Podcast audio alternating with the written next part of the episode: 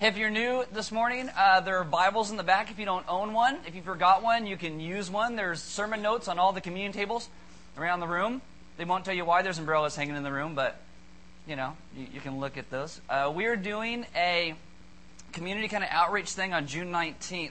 Uh, there, it comes to our attention there's an older guy in town. He's wheelchair bound, and he has some stuff that he needs done around his house. So we essentially need like four or five guys and then about four ladies to help as well. We, I think my, my, my mom is the one that's kind of heading this project up this time, and so I think we need a couple more guys and a couple more girls. There's a sign up sheet in the back. We'd love for you guys to be involved and help out with that. And uh, last thing before we get going is I got to kind of apologize out loud. If, if, anybody get my email updates every week?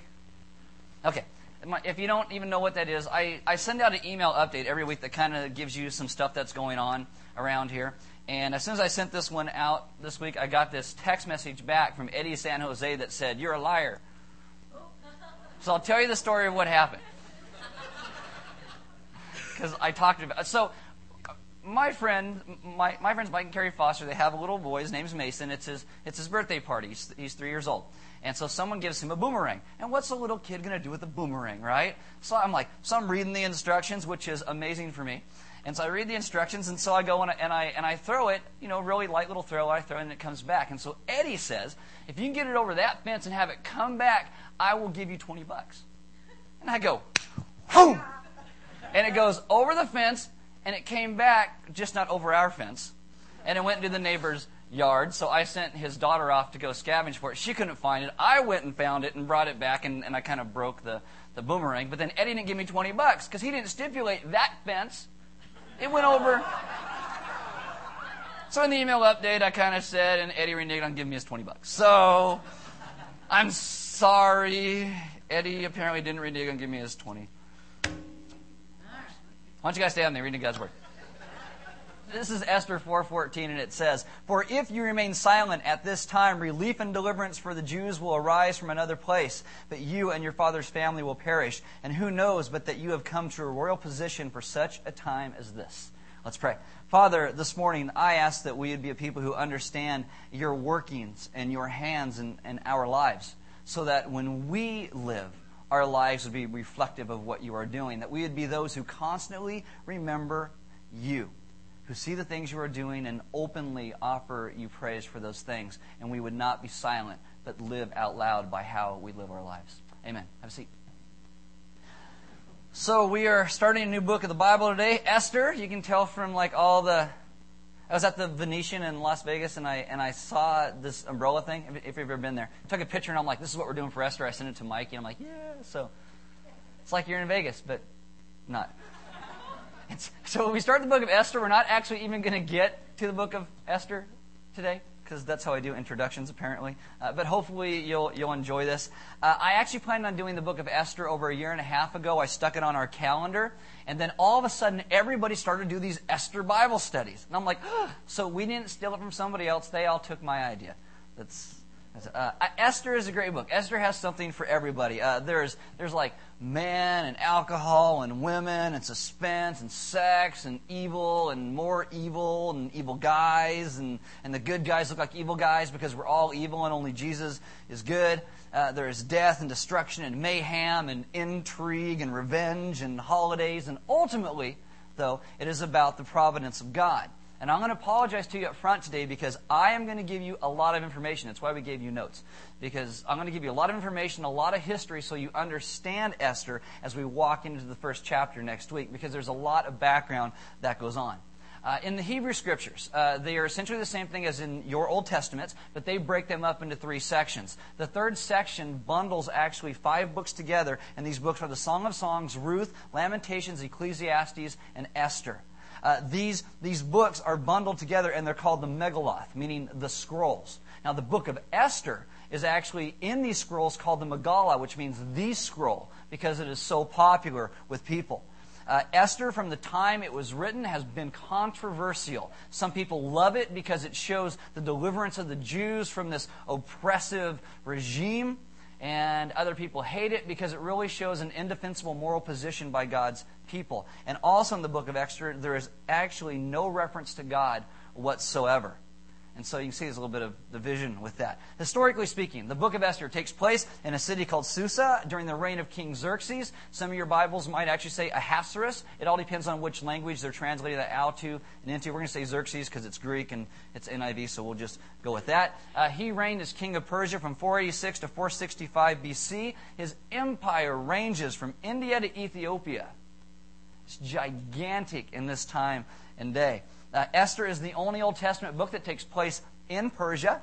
Uh, and many people have actually questioned whether the story of Esther is historical or it's made up. Because uh, when you read Esther, it reads like a play, like satire and, and wit and, and humor, like it's a fictional story. So some people have said, well, it can't really be true because it's a fictional story. Some people, because of that, try to go through and discredit all the historical accuracies that are in the book.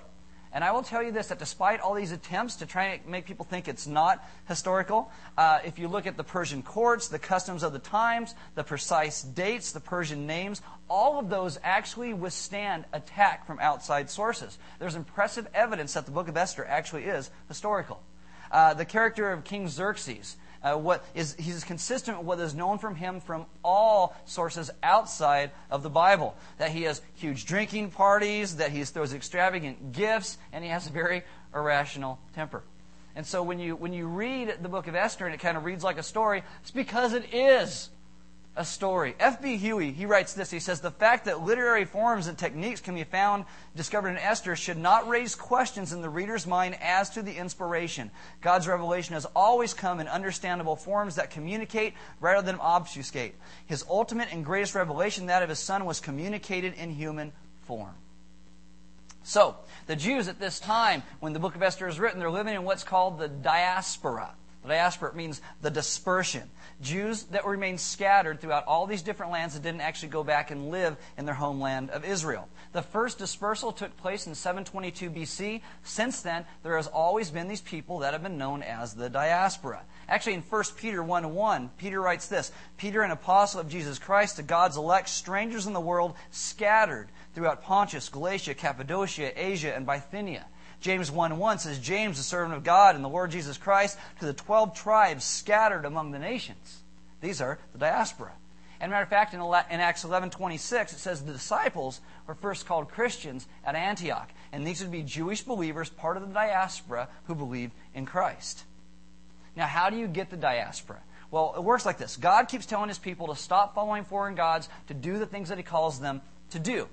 Uh, we looked at this in a whole series called Empire last year. And so, what the Jews started to do when they got in their own country is they started to enslave people. They stopped caring for the widows and the orphans and, and the fatherless. And because they stopped, started walking away from God's ways and what He was calling them to, God then sent invaders to take them away and discipline them so they would remember Him and become the people He calls them to be.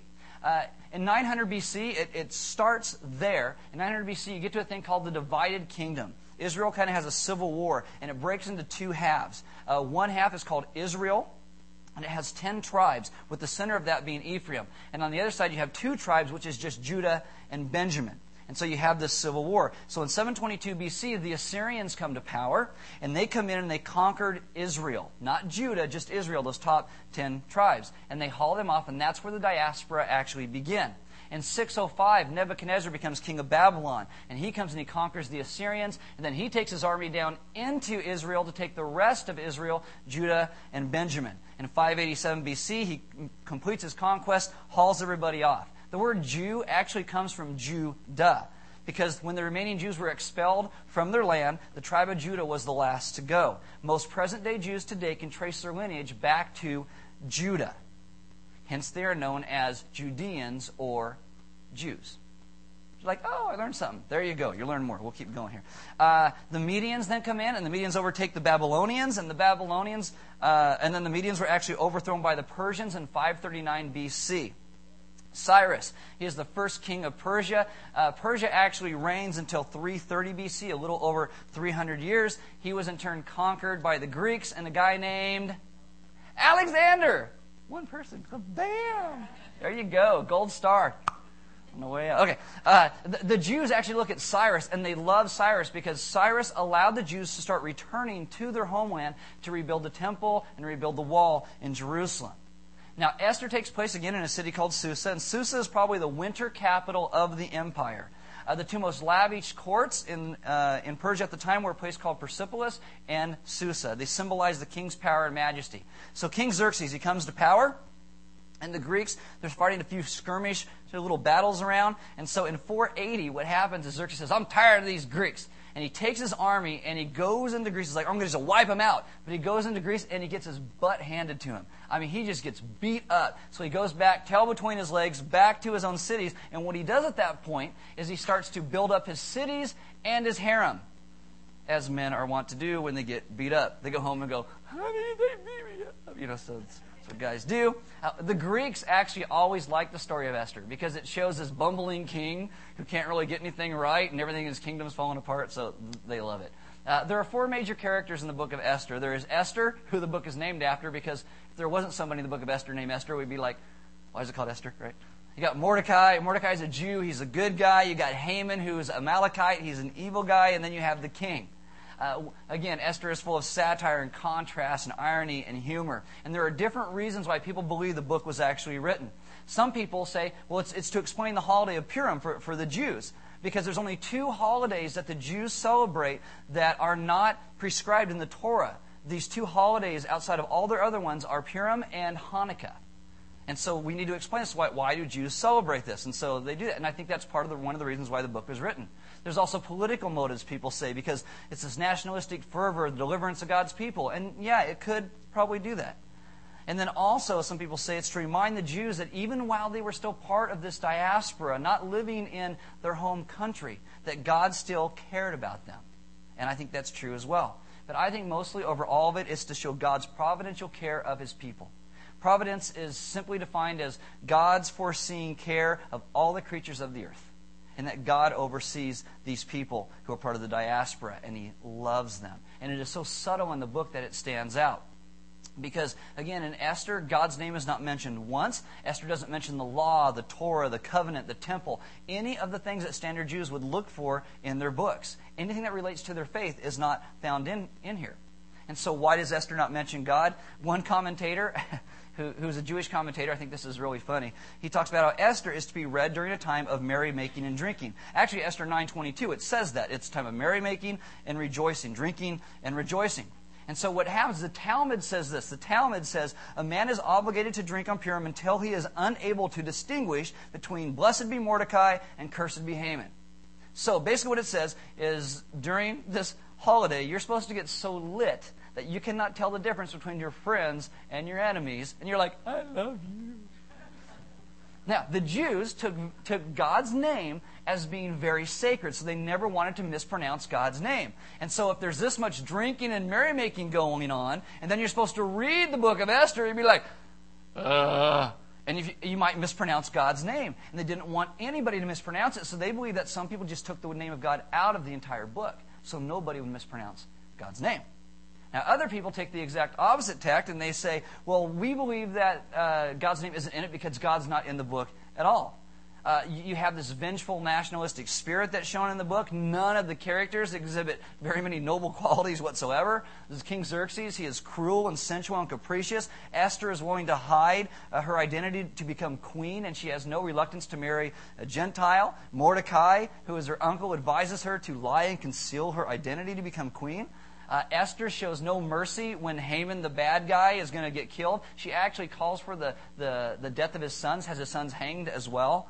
And not content with just the deliverance of her people, Esther and Mordecai get the king's permission to write a decree that allow the Jews to then go and slaughter and plunder their enemies.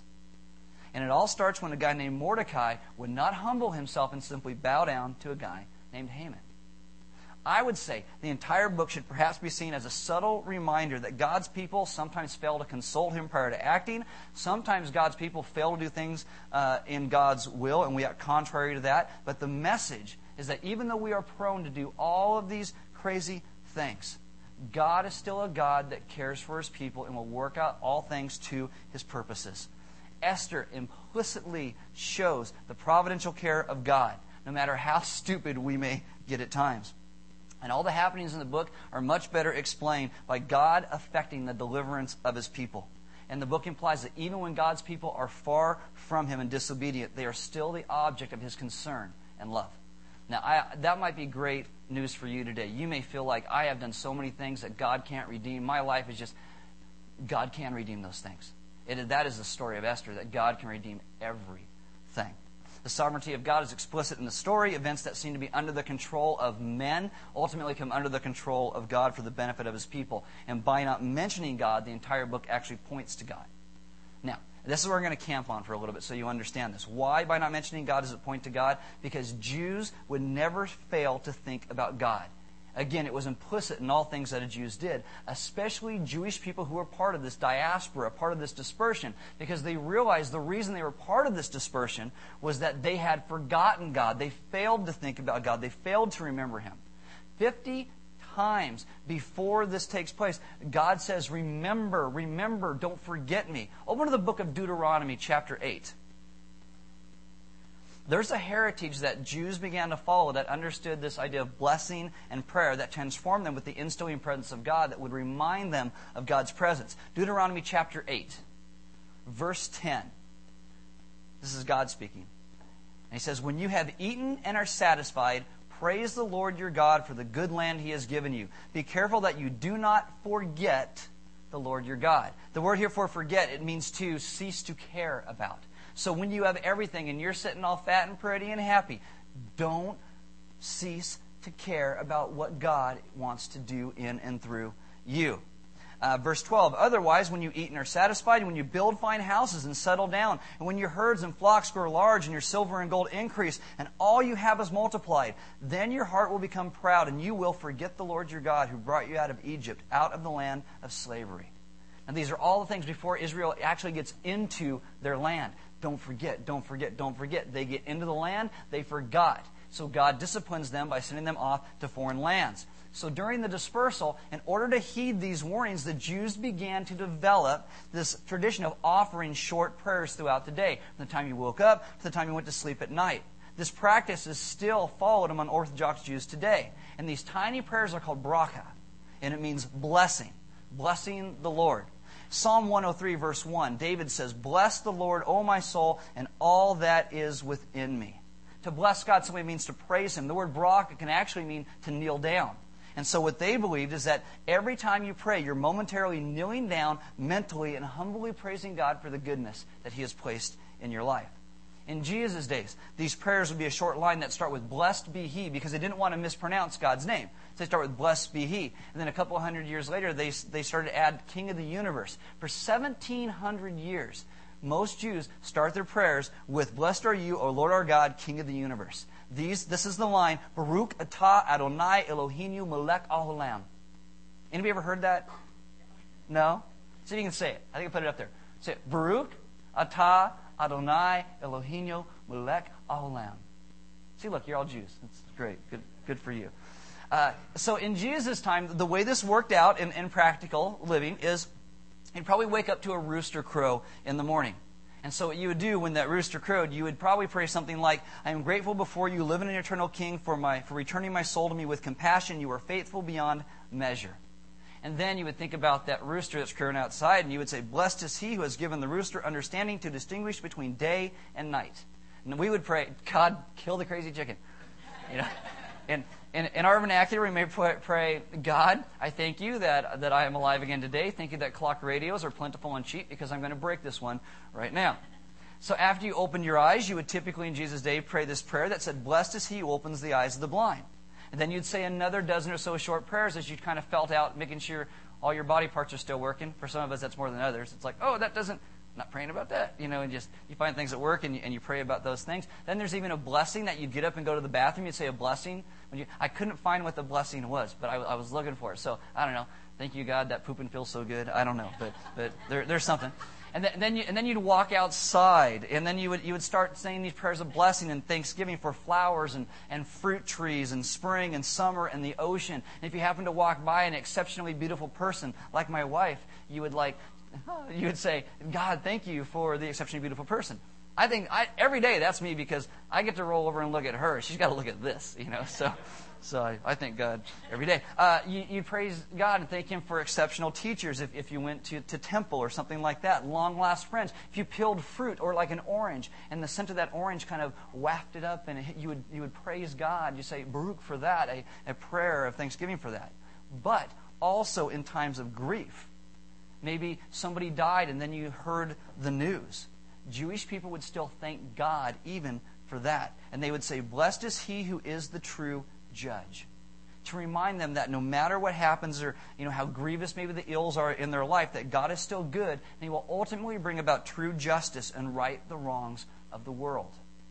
God is always providentially in control of everything.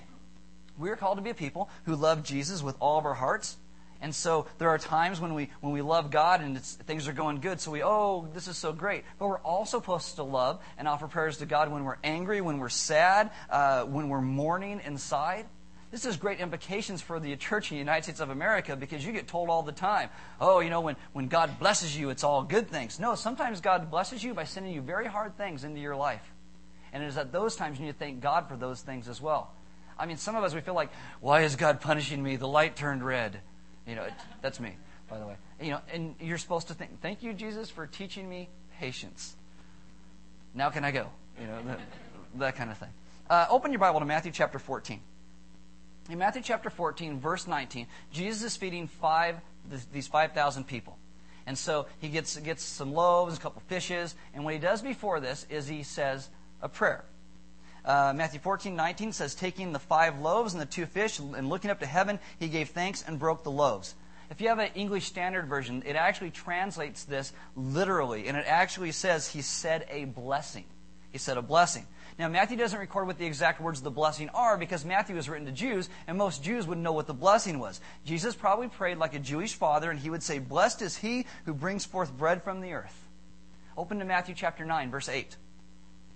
Matthew 9, verse 8, Jesus heals a paralyzed guy at this point. They, some friends bring him to Jesus. Jesus heals him in front of this entire crowd. The crowd sees this.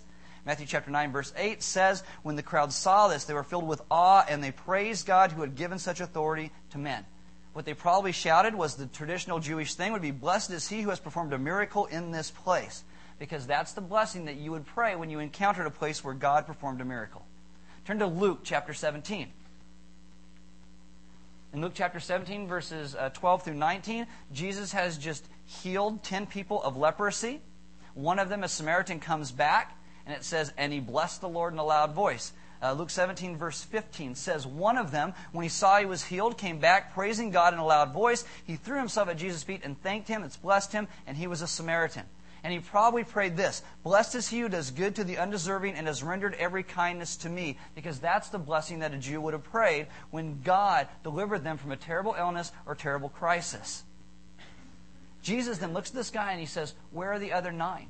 Why didn't they return to pray the traditional blessing, thanking God for what he has done? Thanking God publicly for all that he does in our lives. Now, Christianity is supposed to be what Judaism was supposed to become. Uh, and, and there's a rabbinic idea all throughout the New Testament that you're to bless the Lord a hundred times a day. Paul kind of writes about this, to be thankful in all things and all times. In Ephesians 5.20 it says, always giving thanks to God the Father for everything. Literally, it's always be giving thanks to God the Father for everything. Colossians 3:17, whatever you do, whether in word or in deed, do it all in the name do it all in the name of the Lord Jesus, giving thanks to God the Father. 1 Thessalonians 5:17 and 18 says, "Pray continually, give thanks in all circumstances." And rather than urging people just to praise God with vague words, Paul is probably thinking of this habit of continual prayer from his culture. Now, for you and I, how often do we thank God for everything? How often, we even feel like things are lost and out of our control, we don't know what's going on, do we still thank and praise God in those circumstances? You know that the book of Psalms, more than half of the book of Psalms are, are Psalms of complaint and lament. David or other authors being angry and complaining to God. Because I will tell you, the only thing God doesn't want from you is your silence. God wants us speaking to Him all the time. Because even when we have these terrible circumstances in our lives, if we are praying and thanking God for everything, our minds are continually drawn to Him. It's one of the reasons Christ says, you know, when, when I am lifted up, I will draw all men to myself. So we are constantly looking to Christ. We are constantly lifting Him up. Philip Yancey, he writes and, and tells the story of a rabbi who was trying to help a man who was undergoing a crisis of faith. And so after talking a couple hours with this guy, the rabbi just goes, Why are you so angry with God? And the guy didn't even realize he was mad at God. He was always taking his anger out on all these people that were associated with God and not God. And he goes, I didn't even understand. He goes, I am angry at God. So the rabbi takes this guy to a place of prayer away from everybody else. And he goes, Okay, right here, I want you to just express everything you're feeling. Just talk to God. Just let it out. So the guy does, and he starts screaming and yelling, and then he starts crying. And it says, And then he began to cry and could not stop crying. And little by little, his cries became sobs that turned into prayers because prayer changes our attitude. God doesn't want our silence. He wants us always talking to Him so our lives become refocused where they're supposed to be. You might think that offering so many little prayers like this, if you got in this habit of it, may just kind of seem really disingenuous. Like, oh, my heart's not really in it. Well, you know, when you're growing up, your mom told you to do two things say please and thank you. And why do you do it? Because it shows respect and it actually makes you a little more thankful. This is the same thing always get in the habit of praising God because when you do, it teaches us how mindful God actually is of us, how He continually cares for us, and that life is not about us, that our life is about Him. Lauren Winner, uh, she grew up as, as a Jew, and she when he she her bar mitzvah, her aunt comes and gives her this little prayer book. She says, "Now, Lauren, this is this is how we pray. Jews pray like this." And so she had this prayer book. Now, Lauren Winner later she becomes a Christian in her life, and she says, "I still recognize the this power of my prayer book. She said this She goes, I have sometimes set aside my prayer book for days and weeks on end, and I find at the end of those days and weeks on end that I have lapsed into narcissism. Why? Because prayer shows where we are to be truly grateful. Prayer shows who has providential care of our lives. Prayer shows that we are trying to focus our lives not on ourselves or on the circumstances around us, but on the God who stands over and above all of our circumstances all of a sudden our minds start to go back in the right direction because we are praising God and lifting Him up. Now, Jewish prayers were always steeped in thankfulness. And nowhere is that habit of thankfulness more enshrined than all the great feasts that Israel celebrated, including the festival of Purim, which Esther is all about. The Jews of the diaspora in Esther are probably praying every moment of the day because they realize why they're in the situation that they were. And again, at the end of Esther, this new feast is inaugurated. And it's a festival that remembers what God did because He cares for His people. And it shows that, that far that God is not far, that our great God is very near. And our great God cares for us more than we could ever know. He comes to re- rescue and redeem His people.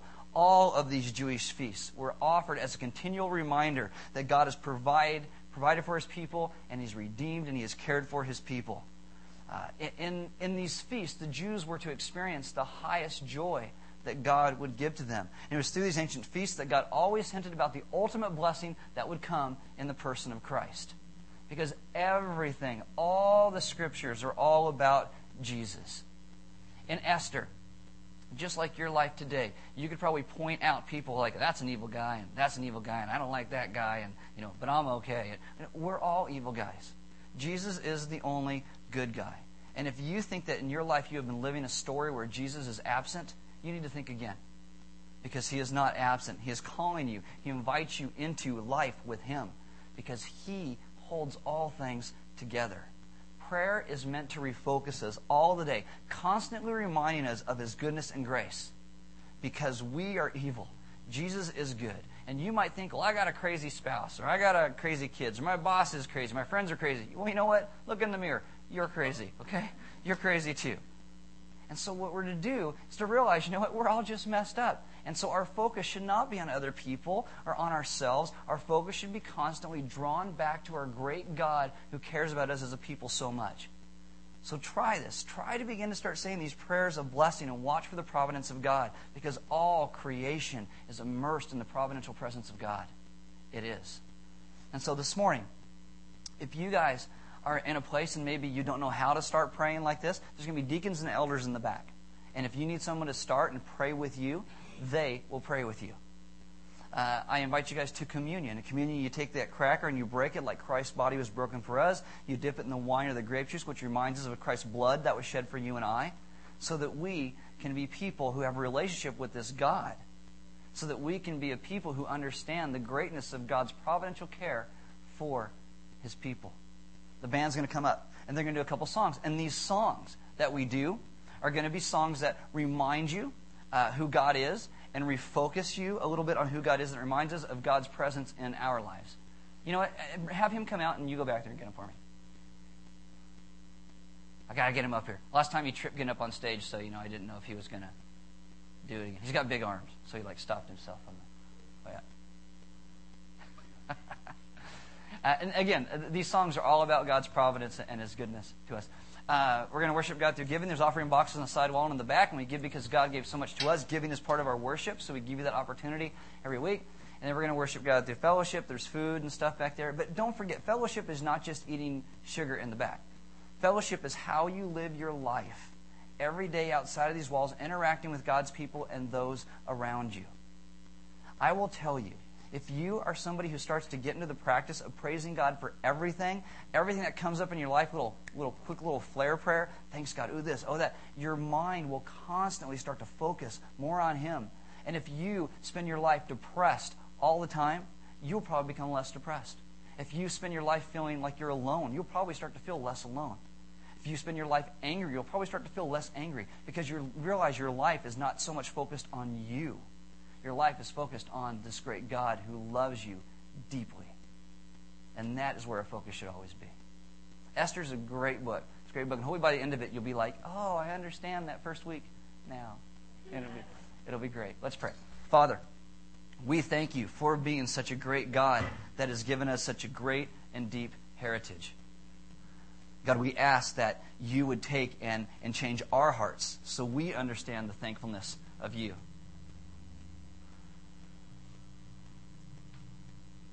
That every day this week, have your Spirit continually remind us of how everything is in your hands. And when things feel like they're getting completely out of control, reset our minds to start focusing on you, the giver of life. And that nothing has not come to us that has not been sifted through your hands first because you are a God of providential care. And you know what we can handle and what we can't. Thank you for giving us uh, brothers and sisters in this room, believers in you that can step up beside us and walk this life. And have us be those who remind others around us who believe to also be offering these short prayers this week. God, changes to be a people who are truly thankful, those who truly trust in you, even when it seems like everything is in the hands of men, they're truly in the hands of you. And have that change how we live every single one of our days. Amen.